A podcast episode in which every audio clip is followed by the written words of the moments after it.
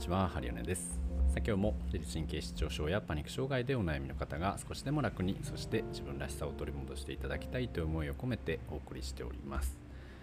えー、今日のテーマですけれども今日のテーマはですね僕が、えー、当時ね自律神経失調症と抑うつ状態で結構悩んでいた時期があったんですけれども、まあ、それが治った時の感覚っていうものについてねちょっとお話ししてみようかなと思っております。まあ、前回ですね僕の暗黒時代から、えー、回復までの流れみたいなものを、えー、少しねお話しさせていただいて、まあ、なんか20分ぐらい喋っちゃったんでちょっとね長くなっちゃったなーっていう感じではあるんですけれども、えー、まあ、その時にもねいろいろこうまた改めて、え感じるものがあってで皆さんによく聞かれるんですけどこれどうしたら治りますかとかうーんどうやったら、ね、何をすればいいですかとかっていうそのね、ご質問をよくいただくしこの間自分の妻とも話をしている中でどうやって治ったんって言われた時にどうだったっけなっていうのを、えー、ちょっとねもう一度あの思い直してみる機会があってでその時のエピソードみたいなものをね今日は少しねお話しさせていただこうかなと思っております。僕が、ま、自律神経失調症で悩んでいた頃これはですね、まあ、大体もうもううろ覚えですけれども中学の3年生ぐらいから、えー、24、5歳ぐらいまでの約10年ぐらいかなと思っております。で、大体ね、当時の状況としてはですね、まあ、常に手とか足とか脇とかお尻とかにもかいてたな汗をいっぱいかいててなんかずっとこうしっとりしてる感じっていうかねそして緊張するとすごいもう汗だくになって、えー、あと下痢も結構ひどくてですねなんか緊張するともうキュッてお腹痛くなってもうすぐあのトイレに駆け込みたくなっちゃうみたいな感じでした。で手足はずっと冷えていてあと腰痛がねめちゃめちゃひどかったんですよ。もう本当にその5分立ってられないとかね5分椅子にじっと座ってられないぐらい、えー、腰が痛くてですね、まあ、常に横になりたいような状況でした。で当時はねあまあ18じゃあ19歳ぐらいの時に、えー、整骨院でアルバイトというか、まあ、研修とかねやってたんですけれども、まあ、機械をつけたりとか、まあ、患者さんと、えー、会話する中でもねなんかもうすごい腰がずっと痛くてもう腰ばっかり意識いってるみたいなあ状況でしたね。うん、そして、まあ、メンタル面はと言いますと、まあ、ずっと中学から、まあ、うつうつしてまして、まあ、なんか人とうまくなじめなかったり人とうまく話せなかったり、えーまあ、自分にね自信なんか当然なかったですしなんか人をすごく怖がっていたような感じがします。あのもう全てが怖いというかね、まあ、親はまあ怖くないけどみたいなもうそれぐらいですよ。で本当にこの人は敵なのか味方なのかっていうのをずっと、えー、観察していたしで味方だなって思って自分は何でもできるなんか許してくれそうだなっていう人にはすごくこう何て言うんですかね寄りかかる、うん、友達というよりは依存する感じっていうか俺を僕を助けて、えー、僕を守って僕を、うん、なんか見捨てないでくださいみたいな感じ、えー、こう依存しちゃうというかなんかその人の全てをこう自分に取り込みたいみたいな感じになっちゃうし。でいざ一瞬でも敵だなって思うともうあこの人ダメだわみたいな。敵だわ私を自分を傷つける人だわ、えー、とかね。とかなんかあ逆に申し訳ないなとか思ってうん離れていっちゃったりとかっていうような状況がありました。で味方だなって思ってそして依存してで依存した結果相手がねちょっと距離を取るじゃないですか。で距離を取ったら取ったであこの人は敵だわみたいな感じでもうそのなんか逆になんかこう敵対する目で見ちゃったりとかっていうのをやってて。なんかそんなんがねずっと、ま、10年ぐらいですかね。もう本当にやってました。いろいろやってて。で、まあ、何をやったのかって言われるとですねいろいろやってたような気もするんですけど、まあ、僕自身ですねその病院心療内科とか精神科とかそういったものには行ったことがなくてうーんなんかねまあ南節中学からだったのでなんか自分の性格だと思ったんですよね。あもうこういう性格だしなみたいな。もうなんかこう真面目なんていうんですかねこう人ね暗くてネクラででなんか落ち込みやすくてもうすぐこうなんかうじうじ言ってで失敗を恐れて怖がってねでかなんかプライド高くて、えー、みたいなあうとしいやつみたいなそういう性格の持ち主だなって感じてた感じてたのでうんなんかそれがね、まあ、自律神経の失調症だとかなんかそういったものっていうのは本当に、えー、なんか思ってもなかったというかあです。なので、まあ、実際になんか治療を行ってたっていうのはほとんどないんですけどまあやったことといえばねうんまあこれはでもまあまああそうか。やったことといえば中学高校時代はもう部活動ずっとやっててもうそれだけがね自分の救いというか支えで僕は当時吹奏楽部でねホルンという楽器を吹いてたんですけどうんなんかね学校行って誰も喋れる人いないですけど楽器だけ吹いて帰ってたみたいな あの感じもありました。まあそれがケアと言えるのかどうか分かりませんが、まあ、一つでも支えがあって、まあ、それを頼りに学校行ってたっていう感じでもありましたね。はい。で、まあ、専門学校行きだしてからうんとね、まあ、整骨院とか、えー、自分の鍼灸とかね鍼灸院とか、まあ、その辺で少し治療を受けたりとかっていうのもあって、まあ、少しずつね、まあ、体が良くなっててたんですかね。なんかね。でその鍼灸の学校行ってる時のその実習とかもあって、えー、3年生とかになるともうこうクラスメート同士で治療をやり合うみたいな時間があってね。でそれでまあ治療を受けてたりとかしたんですけどまあなんかそういったものも聞いてたのかなみたいな。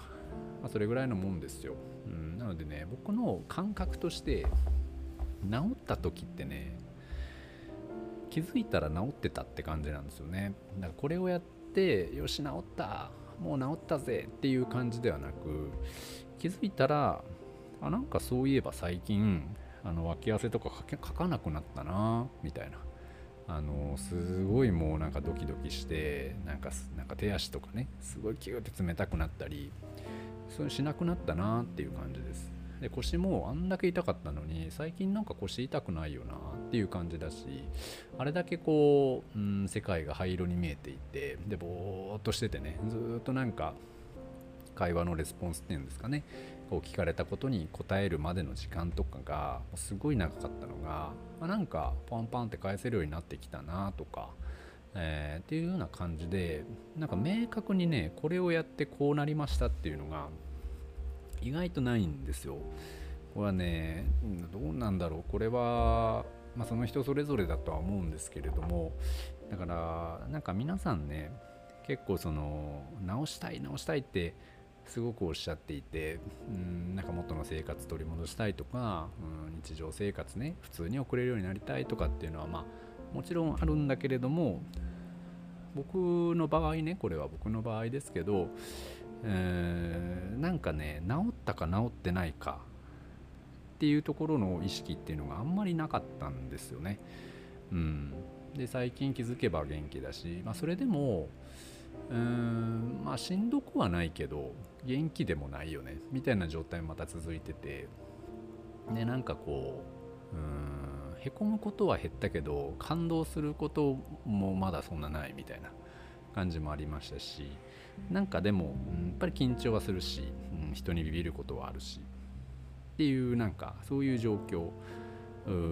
でしたね。でそっからまあこれは明確にね一つ変わったきっかけがあるとしたら、えー、心理学を習いそして、まあ、それをね教えてくれたり、えー、それをもとに自分をカウンセリングしてくれたうんまあのね心理学の先生との出会いとか、まあ、それとかはなるのかもしれない。あとはこのインスタとかで、まあ、皆様とのね出会いを通じていろんな、まあ、自分の過去とも振り返ったこともあるし、えー、皆様とも出会ってでいろんなお話とかさせていただく中で、まあ、ちょっとずつね自分に自信が持ててきたっていうこともあるしあとはま結婚して子供もできて、えー、ま、そういった中での、うん、経験値だったりとかあなんかこう自信ですよねっていうのがついて、まあ、ちょっとずつ良くなっていったのかなっていうふうには思います。なのでうーん、まあ、どうしてもねなんか不調がね抑うつ状態もしんどいしんどいっていう状況の中なんとかしたいって思う気持ちっていうのもねむちゃくちゃわかるし僕もねなんかもう鬱陶しいなこのままずっとこんな人生を送るのかなっていうふうにずっと思ってたのでよくわかるんですけれどもうーんなんかね良くなる時ってねなんか良くなってる実感ってなんかあんまりないいいです。なんかそのだんだんたなんかちょっと笑えるようになってきたりちょっと楽しくなってきたり。でも自分の中ではそれが普通のラ普通の自分の普通っていうレベルがちょっとずつあの上がってきてる状態なので自分の中ではずっと普通なんですよ。普通に昔は普通に笑えなかった。普通にしんどかった。でそれがなんか気づいたら普通にちょっと笑えるようになっててちょっと普通に元気に過ごせるようになってたんですよね。で普通に腰も痛くないし体も痛くないし。でもうちょっと気づいたらあれ？なんか普通に手足の冷えとかなくなったなとか。なんかこううん人目を気にすることが減ったなとか。なんかなんか減った気がするなとか。なんかそのねでもそれがその時の普通なんでなんかそれそれがなんか特別なことと思わないっていうかあそんなもんかぐらいの感じでなんか気づいたらっていう感じなんですよね。なので、えーまあ、今ねやっぱり悩むことも多いと思います。で僕も今じゃあ悩み事ないのかって言ったらむちゃくちゃ悩み事いっぱいあります。でそこで毎回毎回へこんでねはあと思う時もあるんですけれども、うん、それでもうんなんかね昔の悩みはもうなくて、え、今の悩みがあるっていう感じなんで今ねしんどい方あなたはうん多分今のしんどさあるじゃないですか。今の悩みね。でそれがうんまあちょっとずつね元気にはなっていっているしいい方向には向かってるんだけれどもなんかねその途中のグラデーションっていうのはあんまり気づかないことが多いので、まあ、ここはもう焦らずねあなんか良くな良くなるんだなとか良くなってんだなとかあとはもう病気を病気を治すというよりはですね、まあ、自分の生き方変えていくっていうか性格直そうみたいな感じでやってる方がですね意外と意外とね、えー、気楽にいけるのかもしれません。そして、まあ、人生は変わりやすいのかもしれません。病気を治そうって思うとなんか邪魔者を排除しようっていう感じじゃないですか。でも性格直そうとか生き方変えようとかあなんか今までの自分って何だったんだろうなとかっていうふうに、えー、悔い改めるみたいな感じってなんかこう本当の意味でうん前を向いて歩けるようなね感じもするんじゃないかなと、まあ、僕の昔を振り返るとねそんな感じだったので、うん、まあできるといいんじゃないかなと思ったりします。はいねまあ僕のこれはね、まあ、僕の、えー、一個人の経験談ですし、まあ、自己人の、うんまあ、振り返ってみての感想治るきっかけって何だったんだろうと思うと、まあ、これをやってなんか明確にこの瞬間に治ったってこの時点から治ったみたいなんてあんまり覚えてなくてなんか気づいたら治ってたみたいな感じなので気づいたら人生ちょっと楽しくなってたっていう感じなのでうーんなんかねもうちょっと焦らずうんとか病気か病気かじゃないかとか治ったか治ってないかとかあそこでの、うん、判断でね毎日を過ごすっていうのは結構しんどいのかもしれないなと思って今日こんなテーマを話してみました。はいえーまあ、病気かどうかは置いといてね、まあ、自分の暮らし方生き方、うん、そして性格考え方あ今までのね、えー、今までというか、まあ、そういったものをちょっと振り返ってみてあこのままでいいのかなみたいな。自分なんかそれをね情けないとかもうそんな考え方してんのクソだなみたいなその自分をあ攻撃し続けててもいいんですけど僕もめっちゃやってたんで。でもなんかそっからうんなんかこうねなんか伝わりますかね。うんダメだなじゃなくてとか変えなきゃなともなくて変えたいなとかもうちょっとこう楽に生きれるようになりたいなとかあっていうところがねえー、なんかなんかこううまいこと伝われば嬉しいなと思います。はい、というわけで、まあ、今日はね、えー、まあ、またちょっとね10分超えちゃって長くなっちゃったんですけれども